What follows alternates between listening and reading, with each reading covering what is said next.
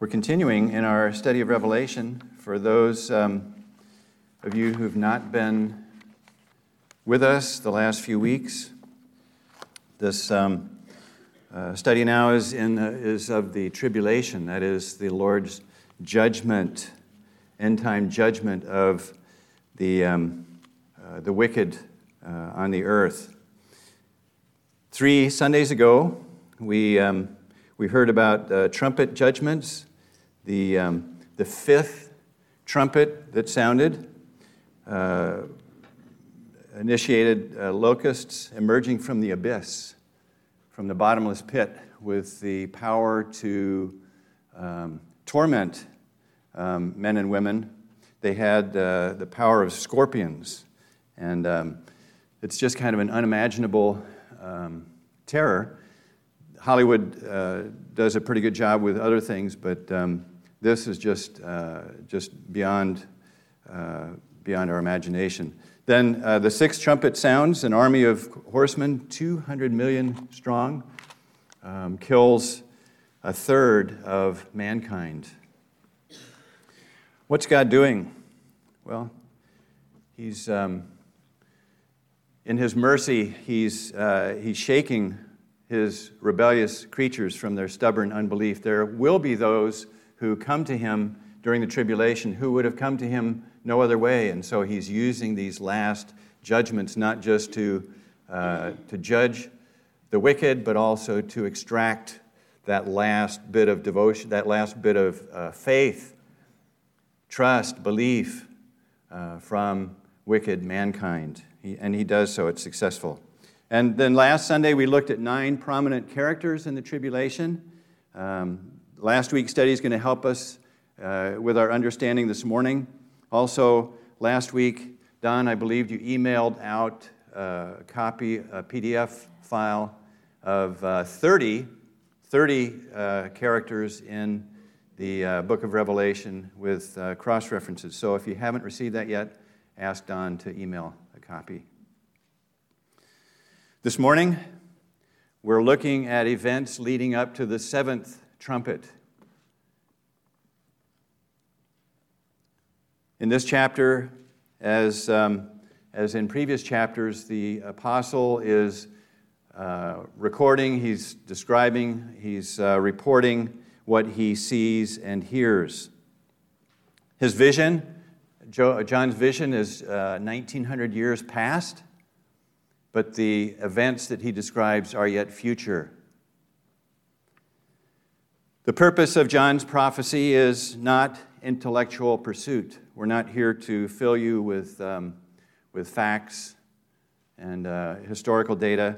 It's not to satisfy your curiosity about end times, but rather, as C. Ernest Tatham wrote in his um, Emmaus Course Bible Prophecy, he said, uh, Knowledge of the prophetic future is furnished us so that we may live in the light of it.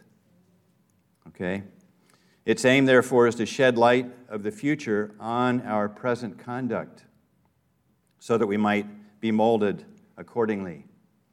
And then he quotes 1 John 3 3 Everyone who has this hope in himself, uh, everyone who has this hope in him purifies himself just as he is pure. So we're expecting, we're anticipating that you're going to make changes in your life to uh, to coincide, to be molded to uh, what the Lord desires uh, from the preaching of His Word. Um, let's turn to Revelation 3. Revelation chapter 3, Revelation chapter 10. We're further along than that. Revelation chapter 10. I saw still another mighty angel coming down from heaven, clothed with a cloud and a rainbow was on his head. His face was like the sun, and his feet like pillars of fire. He had a little book open in his hand, and he set his right foot on the sea and his left foot on the land, and cried with a loud voice as when a lion roars. When he cried out, seven thunders uttered their voices. Now, when the seven thunders uttered their voices, I was about to write. But I heard a voice from heaven saying to me, Seal up the things which the seven thunders uttered, and do not write them. The angel whom I saw standing on the sea and on the land raised up his hand to heaven and swore by him who lives forever and ever, who created heaven and the things that are in it, the earth and the things that are in it, and the sea and the things that are in it, that there should be no uh, that there should be delay no longer. But in the days of the sounding of the seventh angel, when he is about to sound, the mystery of God should be finished, as he declared to his servants the prophets. Then the voice which I heard from heaven spoke to me again and said, Go, take the little book which is open in the hand of the angel who stands on the sea and on the earth. So I went to the angel and said to him, Give me the little book. And he said to me, Take and eat it, and it will make your stomach bitter, but it will be as sweet as honey in your mouth. Then I took the little book out of the angel's hand and ate it. And it was as sweet as honey to my, in my mouth. But when I had eaten it, my stomach became bitter.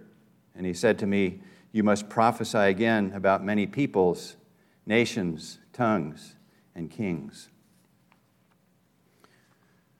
We'll look at our chapter this morning under uh, four headings. Uh, verses 1 through 4 is our introduction to another mighty angel. Second, uh, verses 5 through 7, the mighty angel's proclamation. Third, instructions regarding the little book. And then fourth, the Apostle John's compliance and the angel's commission. And we'll make application to those uh, uh, as we have time. Well, we're introduced to uh, what John writes as another mighty angel. Show, um, show a slide, if you would, Luke. Artists have struggled to illustrate what John describes in his visions. That's hard to see. Um, thank you. But um, we, thank you. Um, we see here uh, this artist's rendition shows that the, um, the mighty angel is clothed with a cloud. He uh, has a rainbow on his head. His face was like the sun, and his feet like pillars of fire. Who is he? If John's description excite your thoughts of the Lord Jesus, you're, you're, uh, you're doing well. But um, in spite of his awesome appearance as an angel, Don presented strong evidence last week that this is not the Lord Jesus. What, um, what he is is an angel who's been given great power and authority. What are the evidences against this mighty angel being the Lord Jesus? Well, um, it's, he's another angel. That word in the original means another after the same kind, after the same sort. So there are others like him. There was no, there's no one like the Lord Jesus. And so the introduction of another mighty angel shows that um, he's one among others. Secondly, um, people argue well, it's a theophany. It's a, a pre incarnate, well, it's like the Old Testament where we had appearances of the Lord Jesus um, in the flesh before his birth. Okay? So, yes, he appears in the Old Testament in these theophanies, but nowhere in the New Testament is he, uh, does he appear um, as a theophany. Uh, third of uh, 50 titles of the Lord Jesus in his revelation, he's not called a mighty angel. 50 titles, not one of them is um, a mighty angel. The, um, the angel, we'll see, makes an oath. And um, if the Lord Jesus were to make an oath, he'd make it by himself, as illustrated in Hebrews 6:13. Fifth, uh, the angel came down from heaven, and we know from our uh, chronology, our timeline, our scripture, that the Lord Jesus doesn't return until the end of Revelation. So this is not an intermediate return of the Lord Jesus. And then uh, we'll add a sixth to uh, last week's uh, evidences John Walvoord writes in his um, commentary, Revelation, he says, Though the angel is presented as one having great majesty and power, there is no clear evidence that his function or his person is more than that of a created angel to whom has been entrusted great authority. So we don't know that uh, other angels don't look uh, this, this same way, other mighty angels. So there are evidences. Um, so let's answer the question who is the mighty angel? Don answered it last week. He's a mighty angel, okay? Thank you, Don. Well, the angel is important. And um, he has uh, his position, uh, his right foot on the sea, his left foot on the land, implying his power and authority over all the earth. And John repeats this position of the angel twice in this chapter. All that we appreciate of the angel's importance is focused on what is open in his hand, which is the little book. Okay? What is the little book? Is it the seven sealed scroll of Revelation 5? Why not? Carlene's shaking her head. Well, the scroll of chapter 5 is, is uh, unrolled and as it's unfolded, it um, reveals a judgment with the breaking of each seal. This book is open. The little book is open. The little book and the scroll of chapter 5 have different names in the original. The Lord doesn't, uh, doesn't call them by the same name. So these are evidences that no, we're dealing with a separate, uh, a separate book. The angel's cry in um, verse 3 is uh, a loud voice uh, as, uh, as when a lion roars. How does a lion roar? He, lo- he roars with authority. it's an arresting roar. If you were to hear the, uh, the roar in the wild, you'd, uh, you'd pay attention to what, uh, what he, was, he was roaring. Responsively, seven thunders speak and they speak in a language that uh, apparently John understands because he starts to write what, uh, what the voices said. But the vo- a voice from heaven commanded him, Do not write what you heard. The purpose of John's vision in heaven, this, uh, this book of Revelation, was to record what he, what he heard and saw and to uh, convey this to the church. And yet, here we have the Lord saying, um, Do not write. What this suggests is that the Lord has a personal revelation for his prophet. It reminds me of the um, tremendous privilege that the Lord gave Moses after his delivery of the Ten Commandments to Israel. We could read in, uh, in uh, Deuteronomy 5 God saying to Moses, Go and say to them, that is, the uh, children of Israel, return to your tents. But as for you, stand here by me, and I will speak to you all the commandments, the statutes, and the judgments which you shall teach them. Send Israel to their tents, but you stand here by me. The Lord offers intimacy, He offers a special closeness to His servant. What an honor to be counted among the Lord's servants, his prophets. We'll see in the verses that follow that John is more than a passive observer, he is an active participant in God's revealing the end time events. Well, that's the introduction to the mighty angel. And uh, the mighty angel makes a proclamation in, in verse 5. He, um, He's standing on the sea and on the land, and he raises up his, his hand to heaven. It's a characteristic gesture of one making an oath. We, uh, we see it in Abram, um, in his oath to the king of Sodom in Genesis 14 22. Uh, Abram raises his hand in an oath to the king. We see it in Deuteronomy 32 40.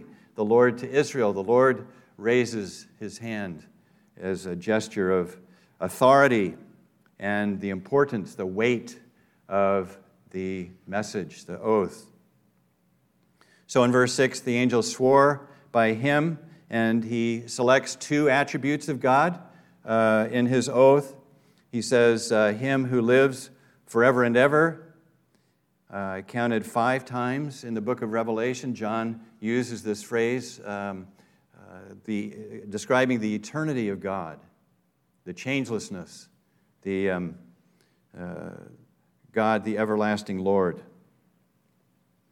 And then he, um, he describes the Lord as the one who created heaven and the things that are in it, earth and the things that are in it, the sea and the things that are in it. What does that tell you?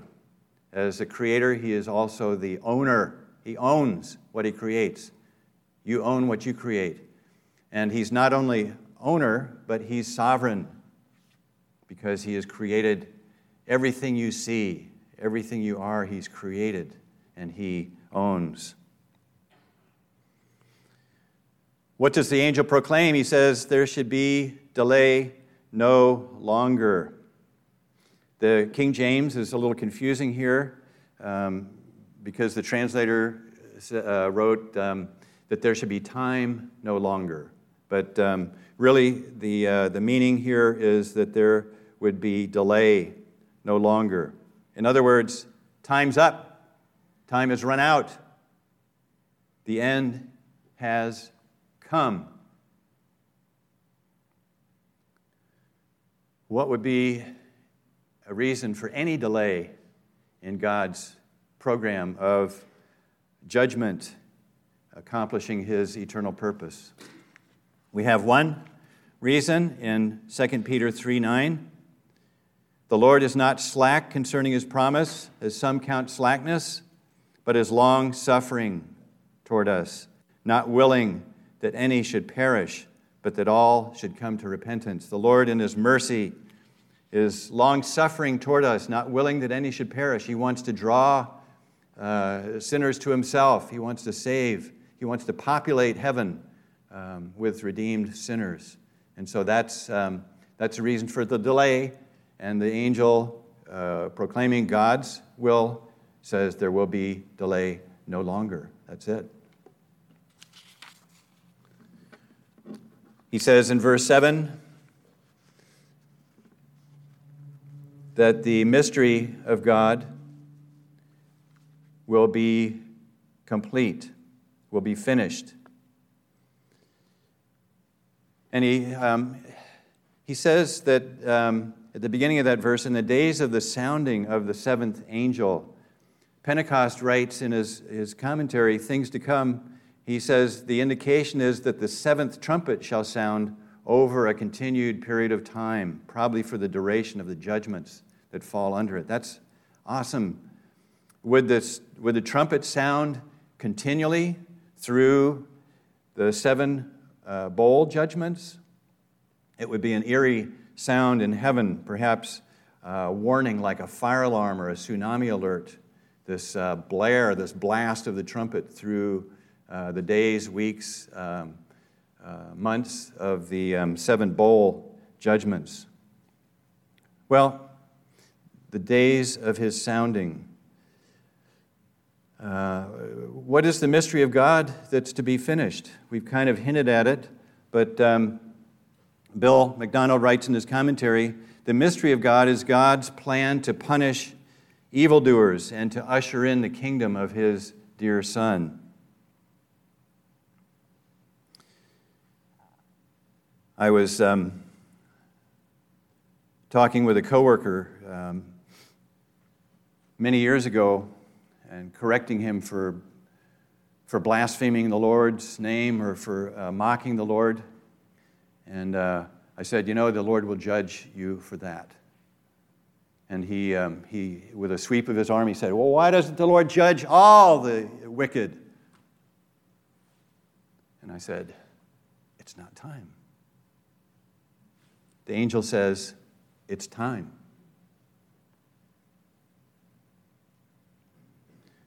The mystery of God is the full manifestation of His power, His majesty, His holiness. Habakkuk writes, The earth will be filled with the knowledge of the Lord as the waters cover the sea.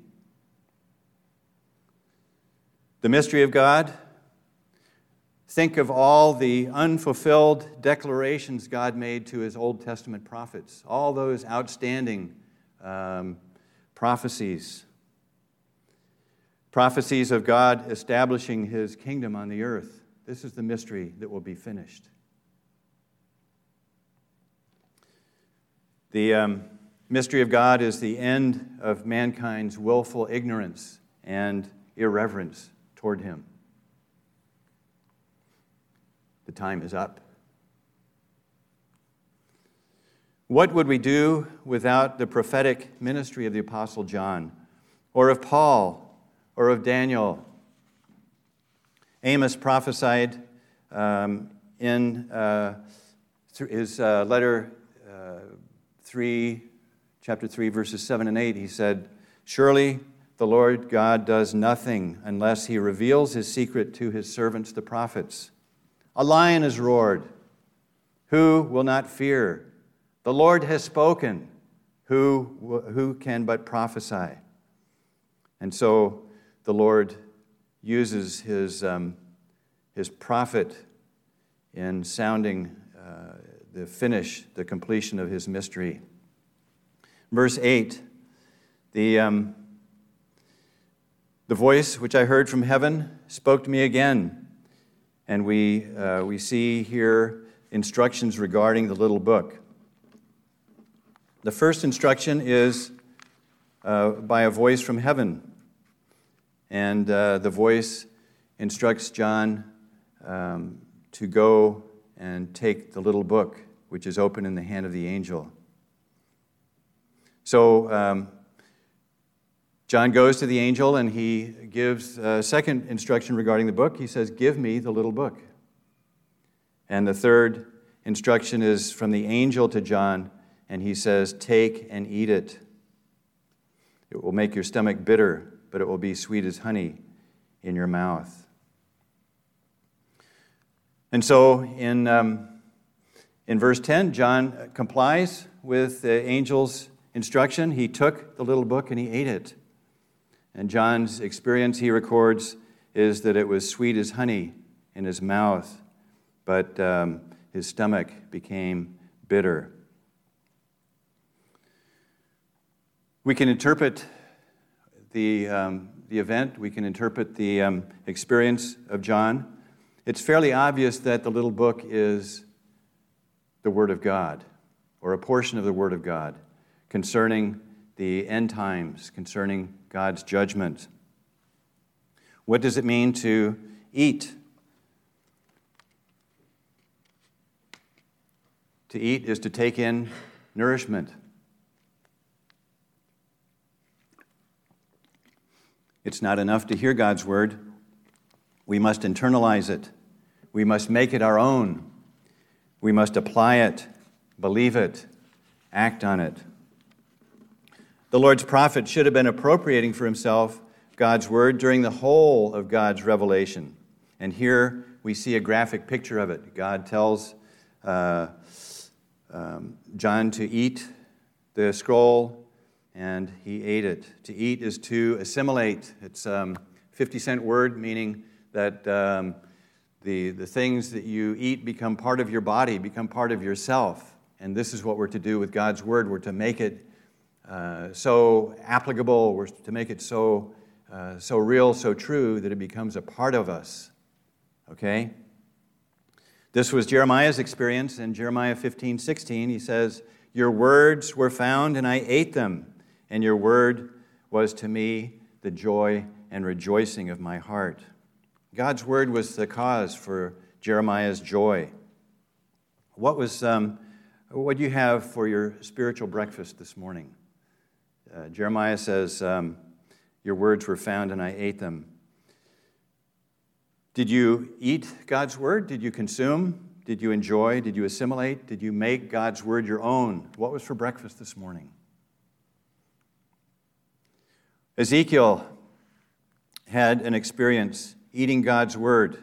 Let's turn in your Bibles to Ezekiel chapter 2, because this parallels and uh, I th- believe it uh, illustrates really uh, John's experience. Ezekiel chapter 2. God sent Ezekiel to minister to the unbelieving Jews in the Babylonian captivity about the year 600 BC. And so uh, God is going to commission Ezekiel in uh, chapter 2, verses 7 and 8. He says, You shall speak my words to them, whether they hear or whether they refuse, for they are rebellious. But you, Son of Man, Hear what I say to you. Do not be rebellious like that rebellious house. Open your mouth and eat what I give you. God reveals to Ezekiel that he's got a message for him and that the recipients of his message are going to be resistant, they're going to be rebellious. Hard going. And God instructed Ezekiel to eat the scroll that he would give him, just as he instructed the Apostle John. Verses 9 and 10, we learned something of the nature of Ezekiel's message. Now, when I looked, there was a hand stretched out to me, and behold, a scroll of a book was in it. Then he spread it before me, and there was writing on the inside and on the outside, and written on it were lamentations and mourning and woe. What does this remind you of? Well, reminds me of the book of Revelation, uh, lamentations and mourning and woe. In verse, uh, verse 3, sorry, in, uh, in chapter 3, verse 1, the Lord tells Ezekiel, uh, Moreover, he said to me, Son of man, eat what you find, eat this scroll, and go speak to the house of Israel. So I opened my mouth, and he caused me to eat the scroll. And he said to me, Son of man, Feed your belly and fill your stomach with this scroll that I give you. So I ate, and my mouth was like honey in sweetness. It's not enough for Ezekiel to hear God's word. He, um, he does tell Ezekiel to hear, but he also says that I want you to take my word to heart. I want you to, uh, to bring it into your uh, understanding and your appreciation and your life. To eat is to allow the message to have its effect in our lives. That's before we say it to others, before we speak it.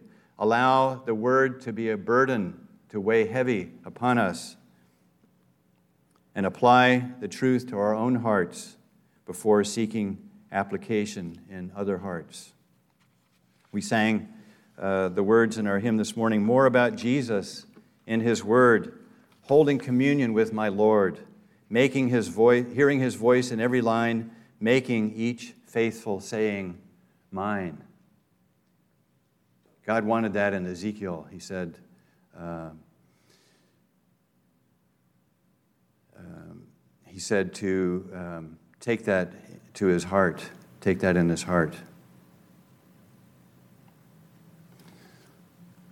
We find that um, in verses 4 through 9, the Lord warned Ezekiel of the impudence and the hard heartedness of his hearers, like speaking to a stone wall. The ministry of a prophet is difficult and operates on a bitter stomach.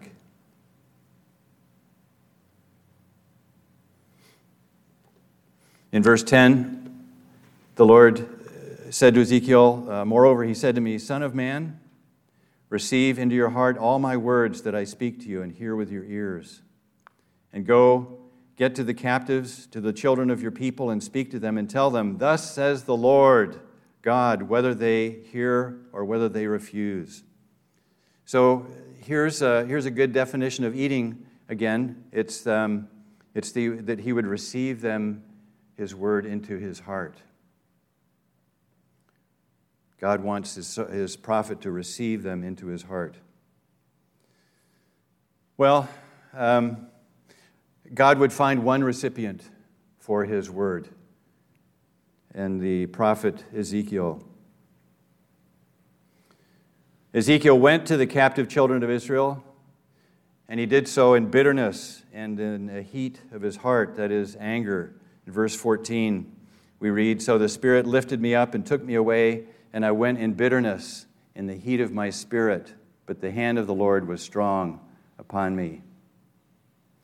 Matthew Henry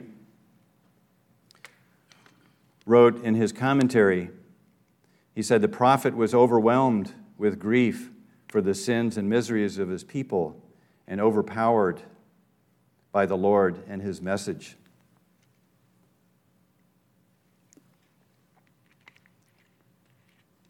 I believe this is um, what it means to be, um, to have the bitterness of, um, of his stomach was to be overwhelmed with the grief of, um, uh, of his people, the miseries that they brought upon themselves. What was John's experience? Well, he, uh, the source of John's joy was seeing the mystery of God completed. It was the vindication of God's justice, of his righteousness, of his patience. That was a joy for the Apostle John. He enjoyed seeing finally uh, God uh, manifesting his, uh, his splendor, his majesty.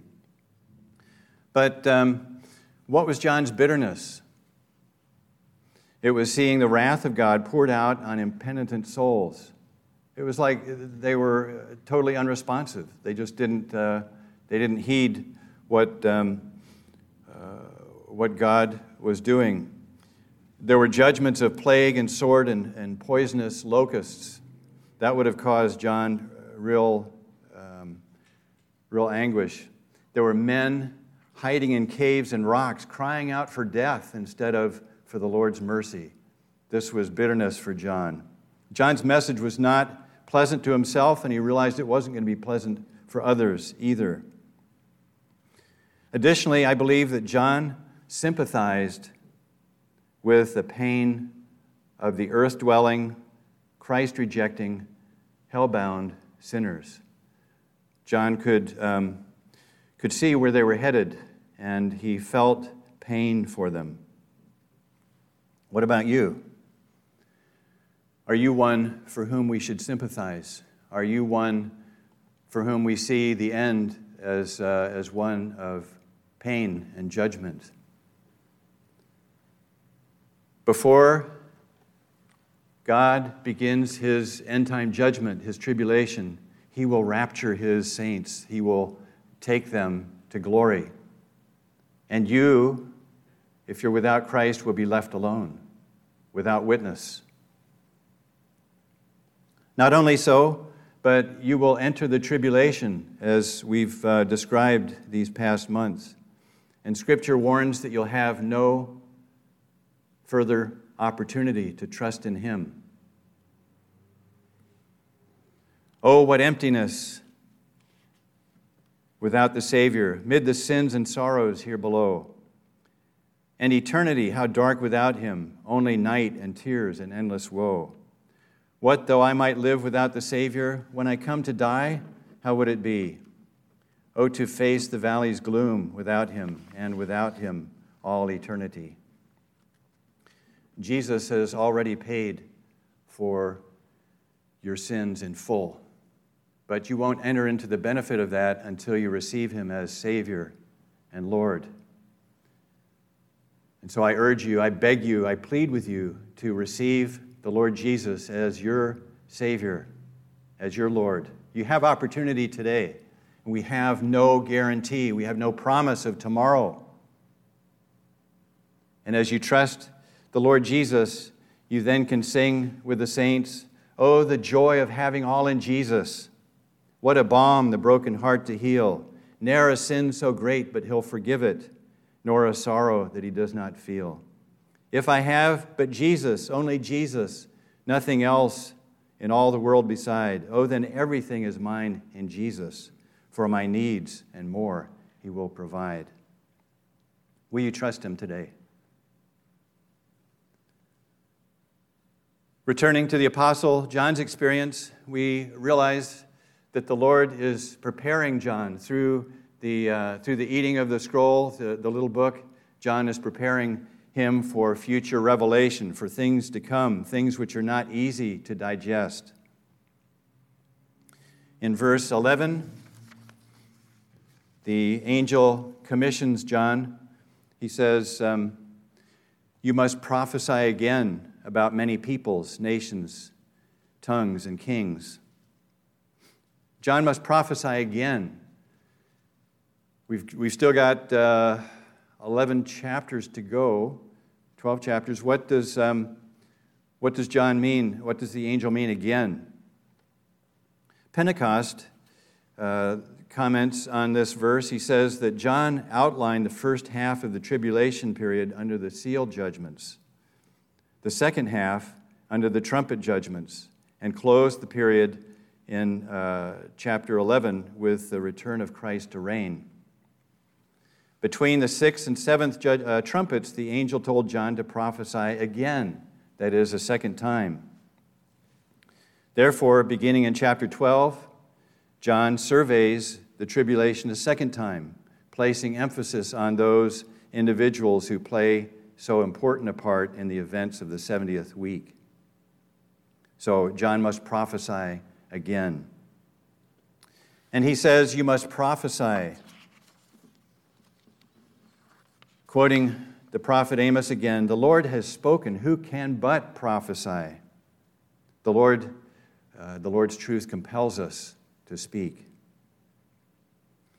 In conclusion, then, as an application to today, today's message, we who live in the light of the prophetic future have responsibility to communicate that, uh, to warn others. Is your heart burdened is your stomach made bitter as you contemplate the uh, thought of friends and family and neighbors uh, going to a Christless eternity? The urgency of God's revelation compels us to preach.